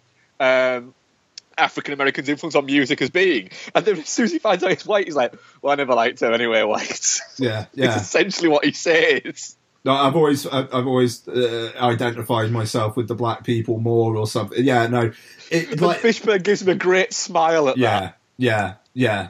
I mean that that that's it. It just those mo I mean, like Fishburne's great, and and Cranston's really actually really fun in it as well. And I like the way you know all the way through the film. I thought that Cranston was going to have some sort of like revelation or something. You know, like it mm-hmm. was, but it's like somewhat like Fishburne calls him an alcoholic, and it's just like yeah, Yeah, probably. am. yeah, yeah, you know, and it, it just. And at the end of the film, like they haven't really learned anything. It's just they've helped Doc with this experience, you know. And, and- and the thing is, they, they, they do help him with the experience. They do, it, you know, it, it's right. They haven't seen him for what it's supposed to be like what thirty years, yeah, yeah, and they, um, you know, they, they're straight away there for him. It literally. You you get the doc asks him the question. You know, you've you've not seen me for thirty years. I've come in. You don't know where we're going, and you've literally just left your keys to the guy that was asleep on your pool table. He's like, "Well, yeah, yeah. No, I mean that. that no, exactly. It, it's. I, it, it just I don't know. Like the construction of the film bothers me, but I like the things within the film. I will say as well, the mo the girl who's selling them the mobile phones. yeah." I thought did a really good little job as well, like the way she's egging them on. I, like, I, I, I, I thought that was cracking, and you just get the sense as well that they are going to call each other on these phones now, you know, Yeah. and they have reconnected, and they probably will stay connected now. And I don't know, it's kind of it's it, really it wouldn't nice. surprise you i- i- if, if in some sort of it would a nice little touch would have been like fucking I don't know um, a post credit scene of, of, of, of of Doc just sweeping up the bar as Sal's asleep on a table. Oh yeah, no, exactly. Yeah, exactly. I mean, that's the thing. Like, even though, in a way, I like that they didn't pay that off, but I, I like to think that he was like, yeah, all right, then fuck it, why not? Let's do not? this. What else have I got? Yeah, let, let, us do it. You know, and uh, you know, Sal gets his, his moment where it, where because he's not he never goes full prick. He, everything he's doing, he does because he thinks it's the right thing to do. Yes. So when he's chewing out the what is it, he thinks it's the right. He thinks he's doing the right thing. Yeah. For Doc, and he's doing that, and he thinks that when he's going, when they're going to see the the, the guy who, who who died's mother, he thinks it's the right thing to do. And then when he's there and he realizes that the reason why they've gone isn't the right reason for her, Yeah. he doesn't do it. He doesn't have that. What is it? He does the right thing, and every step along the way, he kind of manages to do the right thing, but just in a fucking weird way. Yeah, yeah, no, ab- absolutely. I mean, even the um, the kind of way he manufactures, like Carell finding out how exactly his kid died. Yeah, because again, for for him, that's the. It, it, it's it's right for him as for that to, to be done. Uh, But I mean, I I like the uh, like the army, like the colonel guy, whoever it is, like his justification for why he, he was still a hero. Mm. You know, like I, I, I you know, It made sense. Yeah, it did. It absolutely did. Um, so, yeah, I, I actually like fair play. I like most of the time when we're talking about films, I like them less. Some like when when we're in this kind of situation, it's like I I, I end the conversations liking them less because we like break things down. But with this, I'm actually kind of liking it more. Yeah, it, it's that's it. My major, I, I can, and- and you are spot on right with the. It feels like it feels like a, a TV series that ended twenty years ago and has been what is it redone for you know for a special. It does absolutely feel like that, uh, but not in a not in a negative way. But I can see what you mean. Um, It's just that the the, the, the connective tissue wasn't Exactly, quite there, yeah, and it, yeah. it did it, it, it, did bother, it did actually legit bother me like through the course of the film. it, it's quarter of an hour too long. I'd say. Yeah, fuck yeah, it is. Yeah. it's it's it's easy. I think I, I paused it at one point um, to to go to the bathroom, grab a drink, something like that, and was like, "Shit, there's 40 minutes left." Mm. Um, so and it, it was, yeah. So I think it was a little bit too long, but yeah, I, I, it's a definite not shit from me. Yeah, de- definitely not sure. It's certainly worth a watch, but I would genuinely recommend watching The Last Detail beforehand because you are And I gonna, would- you're going to get a sense of the characters in their younger selves, even if they're not actually the characters and it's spiritual or whatever. Even though the book was written as a sequel, I I, I would recommend just because The Last Detail is fantastic as well. Yeah, uh, it, it is weird the fact that he's made two spiritual, what he would class as spiritual sequels as his pre- previous two movies because Yeah, right. everyone Everybody some was a spiritual yeah. sequel to Dazed and Dazed and Confused. Confused. Yeah. And the weird thing is, everybody wants some, and Last Flag Flying have been the two movies that he's made post Boyhood, right? Out of those two movies, which one do you think would get the wide cinematic release, and which one would go straight to That's actually a fair point. Yeah. streaming services? It's Linklater is, is a filmmaker who will always get the films made that he wants to get made, Mhm. just at some point. Yeah, good Um, stuff. yeah, Last Flying. Um, yeah, how'd the poll go? Definitely not shit, sixty-seven percent. Mhm. Touching cloth, seventeen percent, and shit, seventeen percent. Okay. Okay. Nothing for Geostorm on that. Nah, it doesn't. It's feel not like a Geostorm type of film. movie, is it? Nah, no. Okay, and uh, Ian again. So, um, Mark started talking about the two films that you watched this week, and then I basically on both of them said, actually, let's review those next week. So, um, yeah, next week we're going to cover Hurricane Heist, which I missed, which I know I said at the start of the show Mark would be talking about, but then we kind of decided against it because I was going to watch it. And um, also, we're going to do a retro review of um, Into the Night, the John Landis film starring uh, Jeff Goldblum and David Bowie. Um, I'd, I'd never seen it before. Mark had never seen it. So, uh, yeah, we're going to do a bit of a retro review of that. By the way, if you uh, if you're wondering about the sound quality in this, I am recording this. Um, we've we've gone to the coast for a couple of days, and I'm recording it just in um, a room in a caravan. Um, so uh, yeah, quality's not great. I'm just recording it on the Mac mic. So yeah. Um, anyway, apologies. And um, so yeah, it's a lot more of me speaking than it is Mark this week, for which I sincerely apologise. But uh, here we go. This is what I've been watching this week. Uh, Duck, Duck, Goose. Um, Duck, Duck, Goose. So this is a film. Is Duck Duck Goose? Who's that by?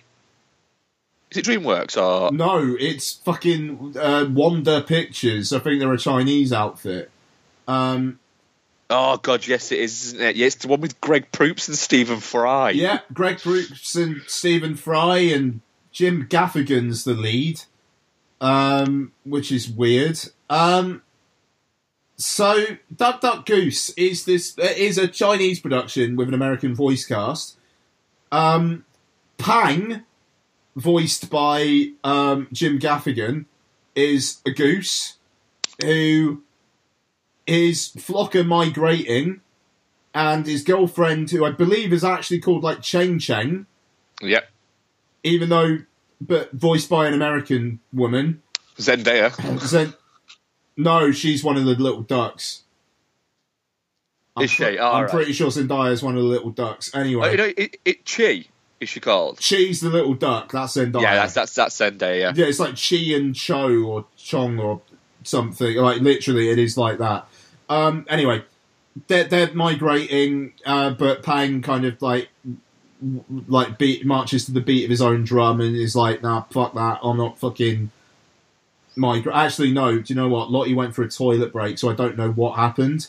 So um, lots went for free toilet breaks during this film, which like indicate there's there's an old studio executive that once said that you can tell you can tell how good a film is by how many times you need to piss during it, and that is the Lottie grade for how good a film is. um, so yeah, no free pee breaks, which uh, I think was level with Peter Rabbit. Actually, Peter Rabbit might have been four. So that it's interesting because she's been to the cinema enough now that you know at first she said everything was good. Now she's now she's a bit more honest and she's like, "Oh, it was a bit boring." you know, and, and, and stuff like that. She's getting a bit more. The cinema isn't a wow experience for her anymore because she's been going for two years. Yeah. You know, like fuck, man. I took it the first time I took it to the cinema. She was two. You know, like I'm actually quite proud of that. The first time Should she, be. the first time she got through a film from start to finish uh, in the cinema, she was still two. You know, and that film was Trolls, and Trolls is actually really fun. So fuck it. But anyway, Duck Duck Goose. Um, so yeah, for some reason he doesn't go off with his flock, and he's carrying these two chicks around. One of them voiced by Zendaya. Um, and they've got to try and find where the, the flock have gone to, but there's an evil cat on their tail. So, um, yeah, four piss, no, three piss breaks. Um, there, there's a stoner squirrel at one point um, who thinks that Goose is a badger, which I did quite enjoy actually. Just calls him badger a couple of times. It, made me laugh. Um, I, I watched it yesterday and I genuinely don't remember all that much about it. Really anon- anonymous, just It, it, it's such a weird voice cast. yeah, it, it, it really is. Go on. It's like people that wandered by. or people that are there doing something else. Yeah, because what is it? Greg Proops. Yeah, Carl Reiner is a turtle. Yeah. Stephen Fry, Jennifer Grey. that's it. Molly Grey, Shannon. yeah. Molly Shannon. Yeah, It's, it's, it's so weird.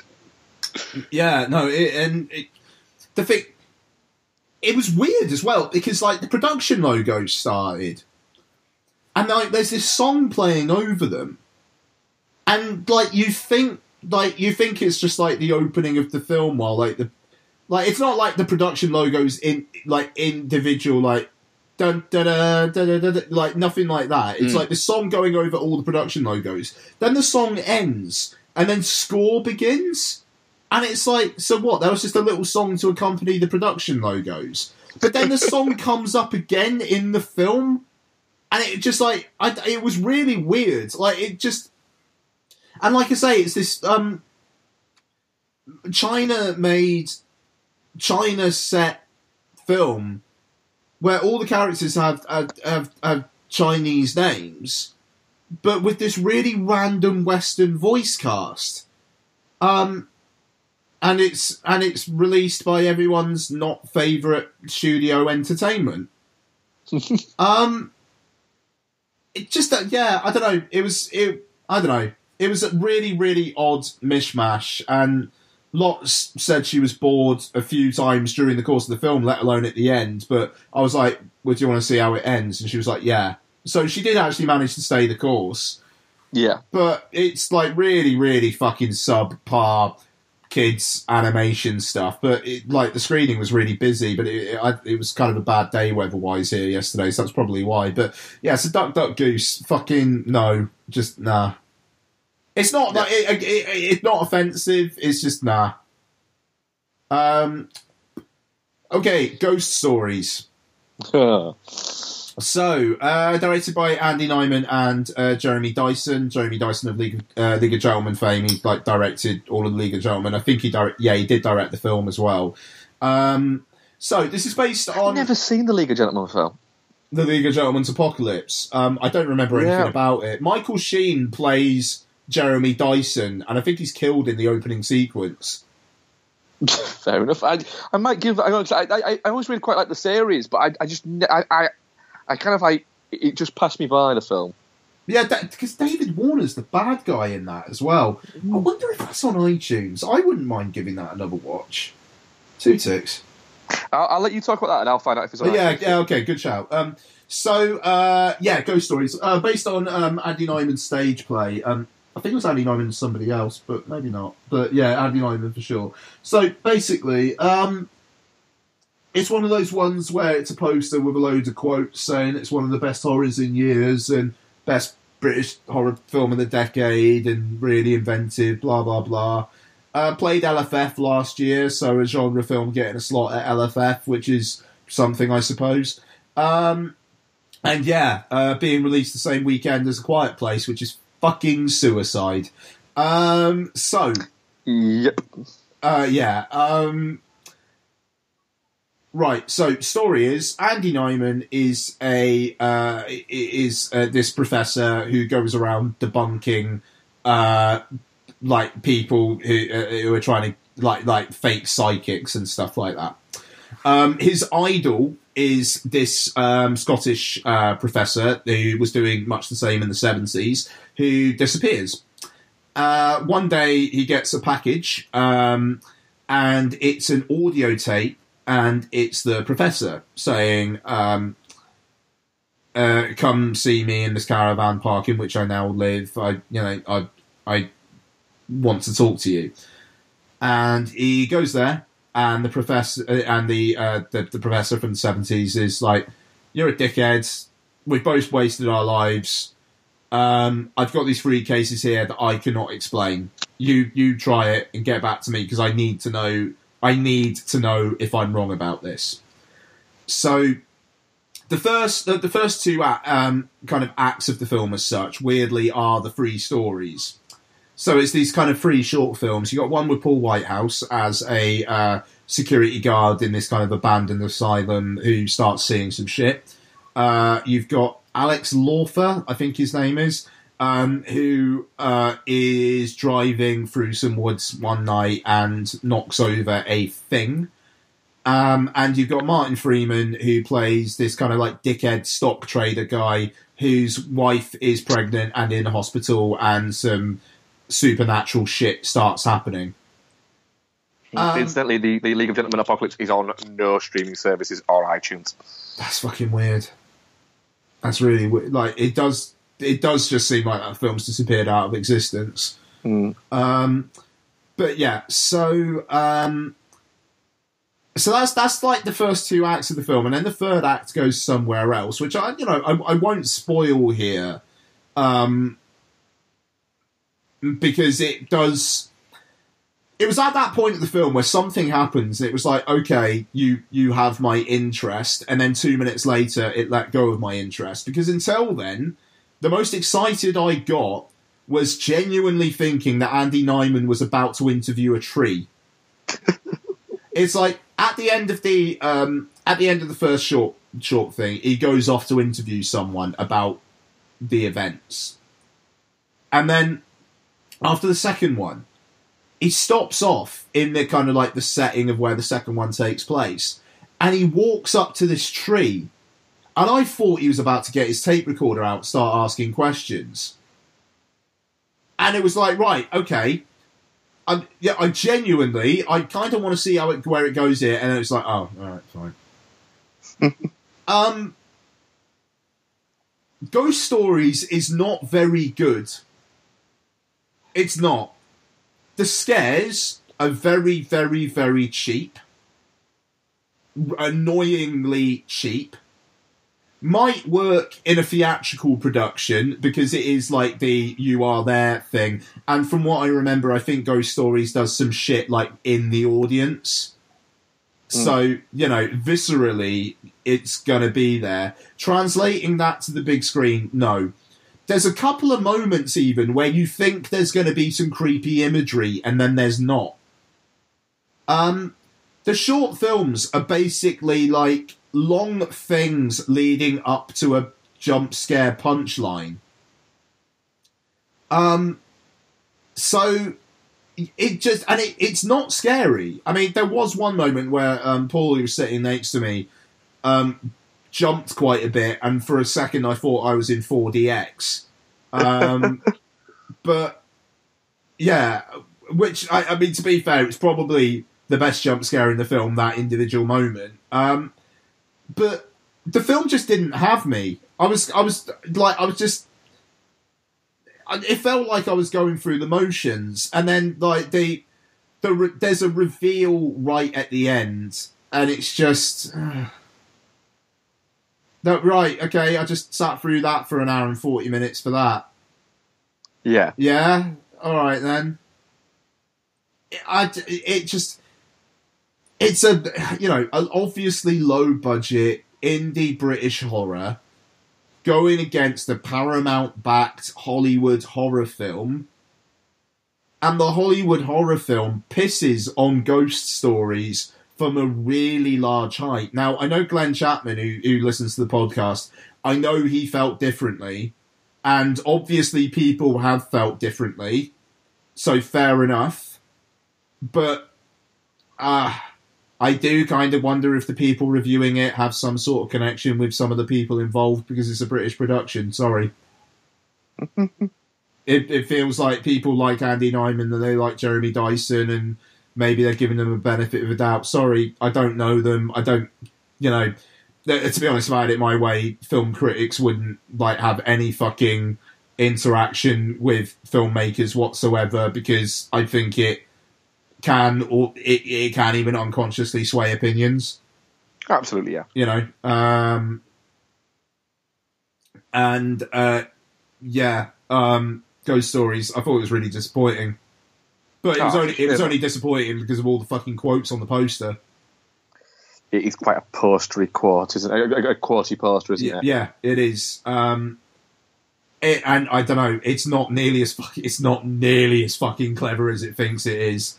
Like I wish I wish I could get into it, but I'm not going to because I'm sure you'll probably watch it at some point, and you know we'll have a conversation at that point. Yeah, But- at some point I will watch it, yeah. very I know Paul said there's something about 15 20 minutes in that he knew something that was going to occur in the third act and I believe I believe him. And there's it's one of those films where it's like there's going to be stuff you see on screen or things that people say. And it's like that look that is so standout yet you don't want it to be that i know that means something Yeah. it really is trying to be really fucking clever and at the end it's like right that's a fucking that's just a, a really shit twilight zone twist but Fair enough, yeah. and also, just one last thing as well. There is. Ah, fuck! I can't even say the line. There's a okay. There's a line in the in the film. Sorry, can we? Something, right? Yep. if someone can explain to me why that person says that thing in that moment of this film, I would love to know because that person, I don't think knows that thing, and I don't know why we're supposed to know that thing either. I know that's really esoteric, but yeah, ghost stories, it's shit. Fair enough. Um, what else have I watched? What else have I watched? I, I am genuinely mindful that it's close to Mark's tea time and fair play. Um, I'm not gonna get between a man and his food. Um, oh yeah, all right, much better. Uh, Netflix original doc won the uh, best uh, best documentary at the Oh, Oscars. Icarus. Icarus, Icarus is fucking great. Is it? So starts off right. So it's this um, a Bryan Fogel who direct directed it. He's like this kind of like semi professional cyclist who starts off making the documentary about trying to essentially emulate what Lance Armstrong was doing by participating in a kind of a semi professional cycling event, but doping, but keeping it hidden. Um, but then it turns into something else. And that's all I'm going to say. Ooh. And But well, but well worth a watch. uh, yeah, it gets really, really interesting. Th- The, the main subject of the documentary, I'm not entirely sure the film really gets under the skin of it, of what is really going on behind that person. Um, but it is fucking enthralling. It looks it, like it is genuinely cinematic. Um, and it yeah, it's super fucking worth a watch. I watched watched like the whole thing on a treadmill the other day, and it was brilliant. It really helped soak up that time. It, it, like it's really really worth a watch. Cool. I'll definitely be getting to that at some point then. Good shit. You got time for um, feedback and whatnot? yeah, Or- certainly do. Yeah. Okay, cool. Um, right. Uh, do you want to go through the Twitter questions while I bring up the email? Uh, it's just actually it's just actually one from last week. I think we've got one from this week as well. I think as well. Okay, cool. Um, Steve Dixon uh, at the Great SD uh, said, "Congratulations to you both on keeping your great show going for so long." So obviously it was our 200th episode last Thanks, week. Uh, keep up the good work. Uh, what are your best and worst experiences at the cinema? Um, huh. Um, Worst, I think, uh, will be um, several ones talking. Um, a one that stands up is a guy who during um, Green Mile, um, a guy started. You know the bit where he he doesn't wet the sponge, oh god, yeah, okay. and the guy's uh, essentially setting on fire. yeah, yeah, yeah. Some guy started like properly like fucking belly laughing at that. Oh, that's not cool. in a packed cinema, and even his mates were going, "Shut the fuck up" at him, and he wasn't doing it because he thought it was funny. He was just doing it to be a prick. Um, so that happened, and I might have hit him in the face with a milkshake. Nice. Um, when I, I, I mean, replace the word "might" with "did hit him in the face with a milkshake," but I was only like 18, 17 at the time, so I'll, I'll, I'll allow myself that. Um, another time was a um, a rather large gentleman, and I don't mean like big as in fat, uh, answered his phone during Southport, and when I told him to go the fuck outside, um, he asked if he, if I wanted to fight him, and I said, "Yeah, but I'll meet you outside." nice. And then when he came back and he sat down and looked at me, I just went, "I meant later." but yeah, guy literally asked me if I wanted to fight him because I asked him to stop using his phone. Well, by the way, he answered his phone, like actually answered his phone. Middle of a packed cinema. Yeah, that's not good. Uh, best um, sort of stuff like watching like Taxi Driver on the big screen was incredible. Um, and Apocalypse Now, the few times I've seen that is fantastic. One that actually screams to mind is me and you going to see um, Hateful Eight. That the Um. Yeah, that was really good. Yeah, actually, that might be that actually might be my answer. Yeah, I think that might be. I That think, that, great. that, that's my answer. Yeah, That was great. because it was. It, it, it was that was an event. It Yeah, wasn't just man. going to see a film. It was.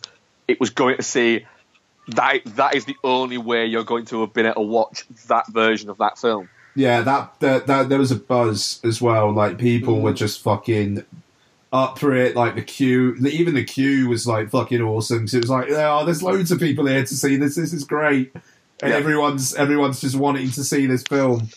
Yeah, and everyone was so fucking quiet during the film. Uh, yeah, Yeah. So there we go. Yeah. Yeah, good shit, man. Um, worst. I don't know. I mean, I threw a coffee at the screen during its kind of a funny story. You did, didn't you? Like literally, like actually stained that screen as well, which I feel quite bad for now. But fuck me, that film. That's yeah, Emma Roberts one. I think it was called "It's Kind of a Funny Story." That It is fuck- called It's that Kind of a Funny fucking Story. Film. Oh my god, teeth on edge. Um, you know, there's been some fucking. To be honest, in terms of worst, there's been some moments at Fright Fest as well. Like just fucking, like there was that. Ah, there was the rapey year. Oh yeah, fucking hell. like it just the mood in that cinema like particularly on a saturday night just didn't feel right um and just like the turn your bloody phone off shorts which people were really praising at the time but do feel quite like toxic fanboy looking back on them Yeah, I can see that. Yeah. you Yeah. know like it, it i don't know the, the, But, but we did have we did have Jord telling the director of the seasoning house to shut the fuck up. Yeah, that was warranted. That was magnificent. Yeah. Wasn't it just like just because you've seen your shit film before doesn't mean you have to you have to We, we, we, we all sat through your shit film. Now you can sit. That was it. film. That was it. That was fucking good on him. Like That was fuck. That that that, that was peak fucking Jord. That. yeah, that that was Pete George. Fair play. Just that, because you that, that, that, that's up there one of my favourite Jord moments, along with when he sweat at fucking at Mike's. I think you'd gone by this point, or you got yeah. yeah uh, John was heavily pregnant, wasn't she, at Mike's wedding? Mhm. Um, and we were out having a drink, and George smacked this girl, um, this, this this black girl on the ass, and said, "I, I love that big booty." And it and the thing is, she turned around and looked at John, and he fucking winked. And I swear to God, if John wanted to fuck that girl that night, it, she would have. that boy was a fucking animal that night. Me and John signed the entirety um, of um, Gangsta's Paradise at Becky um, and Duncan, uh, Orange Warrior from uh, That's Twitter right. Um, sang the entirety of Gangsta's Paradise because it came on in the bar that we were at. Um, and it wasn't until we'd finished that we realised it wasn't even Gangsta's Paradise that had come on. Um, I and, and just to say, I, Don wasn't heavily pregnant. She was pregnant, but she was doing the flowers for the wedding. That was it. It was she was doing the flowers cat name, but it was in May, and Yeah. she didn't have dot. Lot, yeah, so it was is Yeah, December. she was like, doing it the flowers, of course. She she was was. doing the flowers. So like she, it was like to be if if she actually no, she knew she was pregnant. She she wouldn't have drunk, but it, I don't know. It probably it was a bit of a stressful evening for her. So yeah, um, you, you- you guys were still out till about one. no, we did all right. We did all right. Yeah, um, we, I, I went to bed five, I think. um, it was a good apartment actually. I remember. Yeah, It was a very good apartment. Yeah, Yeah, it was nice. Fucking Yeah. hell. Um. So, uh, yeah. Uh, there we go. Okay, and Orange Warrior's actually got a question as well, hasn't he? He did, yeah. Uh, at what point um, during a quiet place did you did you decide to start licking your snacks rather than chewing them? Didn't have any. Uh, like I say, like I, I did answer it kind of like in the middle. I, I did at one point think, I really wish I had wore this fucking jacket. It makes a lot of noise every time I kind of even sort of move a finger. I could hear my jacket and was thinking, oh Christ, everyone's looking at me. I'm I'm the prick in this screening. Nice.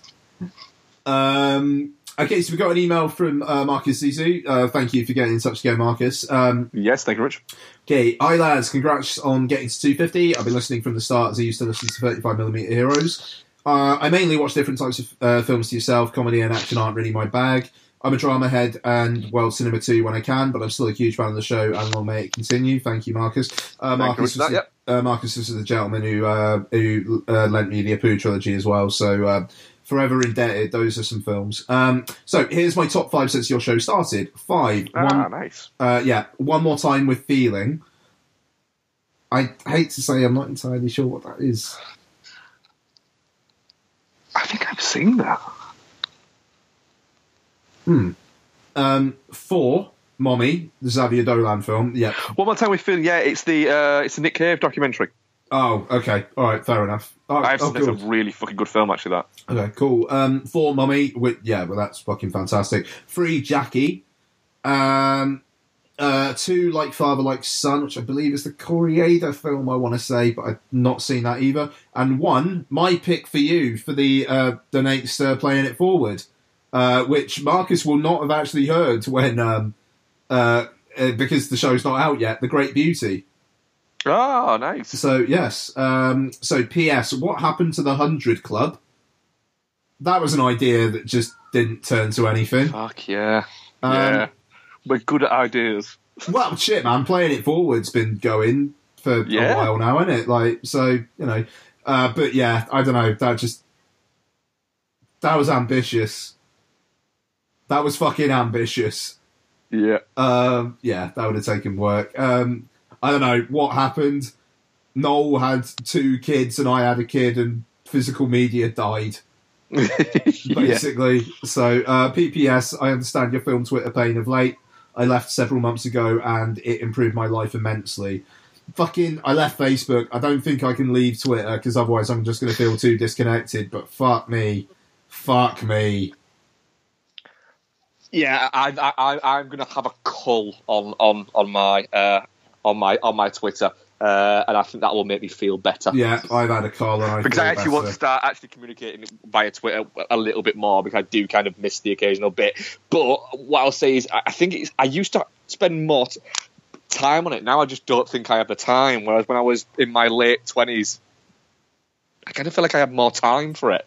Whereas now I, I don't feel like responding to people or putting anything out there because I'm thinking, well, shit, if somebody starts asking me questions about it, I'm not going to have the time to respond to them. Mm.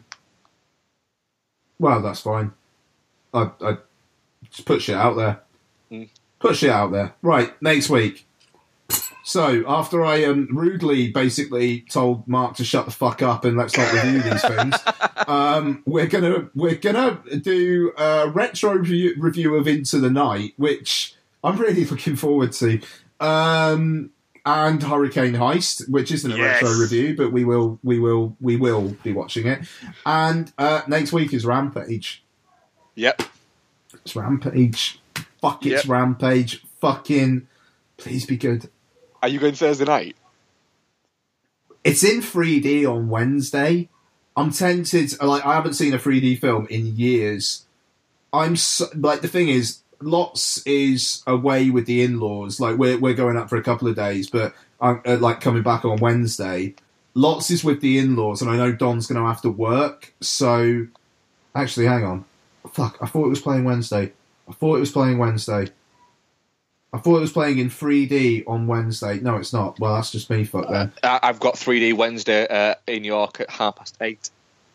Fuck. Hang on. I, no, I need to. I need to. I need to confirm whether I've let myself down here. I love Silent Quiet Place, Ghost Stories, Silent Dog, Death Wish. Uh, fucking Death Wish came out this week as well. That was weird. Um, Mm. Midnight Sun, Pacific Rim, Wrinkle Time, Dark Panther, Coco. No, all right. No, I, I don't think I'll be seeing it Thursday. Uh, Don and I going out for um uh, going out for a meal. So yeah, I, uh, fr- uh, Friday like a motherfucker. Yeah, Friday for me, I think. Friday, 5.45. That's looking good. If I don't go in 3D Uh-huh. on uh, Wednesday night. There's there's a super screen at seven o'clock on Thursday night. If they replicate that on the Friday, I'm fucking there with bells on. Um, so Rampage. Um, Noel might be on. He might be, yes. Yeah, I, I, I think that's the plan. Um, It's, it's the plan, but it's it's always based on I think if Noel just gets just gets the downtime for it. yeah, yeah, quite exactly. Um, so uh, I'm gonna go piss. You're gonna go eat. Thank you very much for listening, folks. Thank you very much, guys, for listening. I'm gonna go and make gravy and then go and eat. That sounds like a euphemism, and I, I, I'm not. Uh, bye. Bye. I've created a monster. Cause nobody wants to see Marshall no more. They want shady. I'm chopped liver. Well, if you want shady, this is what I'll give you. A little bit of me mixed with some hard liquor, some vodka that'll jumpstart my heart quicker than a shock when I get shocked at the hospital by the doctor when I'm not cooperating. When I'm rocking the table while he's operating. You waited this long to stop debating. Cause I'm back. I'm on the rag and ovulating. I know that you got a job, Miss Cheney, but your husband's heart problem's complicating. So the FCC won't let me be or let me be me. So let me see. They try to shut me down on MTV, but it feels so empty without me. So come on and dip, come on your lips, jump back, jiggle a hip and wiggle a bit and get ready. Cause this is about to get heavy. I just settled all my lawsuits. You, Devin. Now this looks like a job for me. So everybody just follow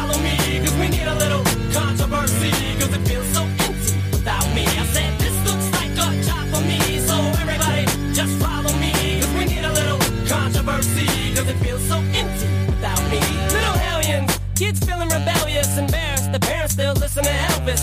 They start feeling like prisoners helpless. Till someone comes along on a mission and yells, Bitch! A visionary, vision is scary. Can start a revolution, polluting the airwaves, a rebel.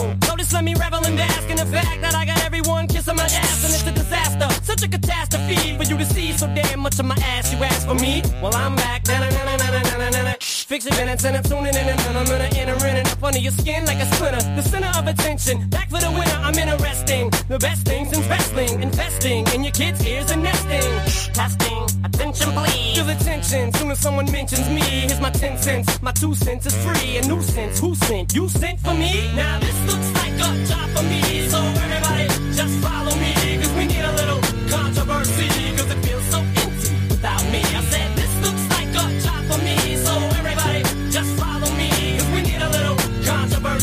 Cause it feels so empty without me. I just get a tasket. I go tit for tat with anybody who's talking this and that shit. Chris Kirkpatrick, you can get your ass kicked. Worse than them little Limp Bizkit bastards. And Moby, you can get stoned by Obie. You 36 year old boy that's dead. You don't know me, you're too old, let go, it's over. Nobody listen to techno, now let's go. Just give me the signal, I'll be there full of new insults. I've been though suspenseful with a pencil ever since Prince turned himself into a symbol. But sometimes, man, it just seems everybody only wants to discuss me. So this must mean I'm disgusting. But it's just me, I'm just obscene. Hell, I'm not the first king of controversy. I am the worst thing since Elvis Presley to do black music so selfishly and use it to get myself wealthy. Hey, there's a concept that works. 20 million other white rappers emerge, but no matter how fish in the sea, it'll be so empty without me. Now this looks like a job for me, so everybody just follow me, cause we need a